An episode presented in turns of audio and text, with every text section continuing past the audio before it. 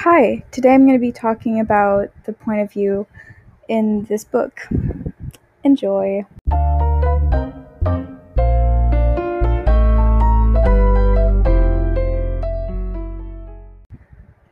The main point of view in this boy's life is first person.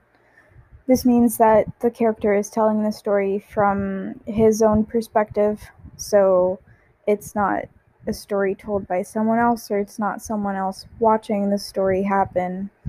It's him talking about his experience through his own eyes. And the way that he brings in other people's point of view is that he talks about stories that people have told him um, after the events of the book happened. So he does a little bit of flash forwards and flashbacks um, throughout the story to explain certain events. And the way that he explains the thought process of the characters is due to their body language and the way that he perceived their um, reaction to things. And then comes the question of is the book more or less reliable because it is told through his own perspective. And I think it is reliable in the sense that it does its job. It's an autobiography, so obviously it's going to be told through his perspective and not necessarily through multiple perspectives. So, in the sense of the purpose of the book, it does it, it serves its purpose to use a first person point of view.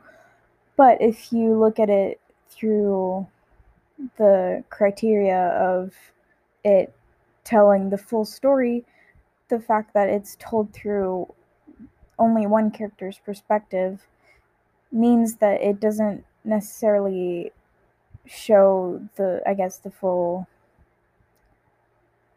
story, as in it doesn't talk about other characters' feelings through their own eyes, but it talks about the main character's feeling the the side character's feelings through the main character's eyes. So in that sense, it's not necessarily accurate, but it does serve the purpose of being an autobiography as it tells the story of the author through his eyes. The reason why it's more interesting to have the per- perspective be of the main character only is that you get one version of the story and it's it doesn't make the story as confusing as it might be if it was discussing the many points of view views that are shown of the many characters that are present in the story. So, in that sense, it makes the story more efficient and all that.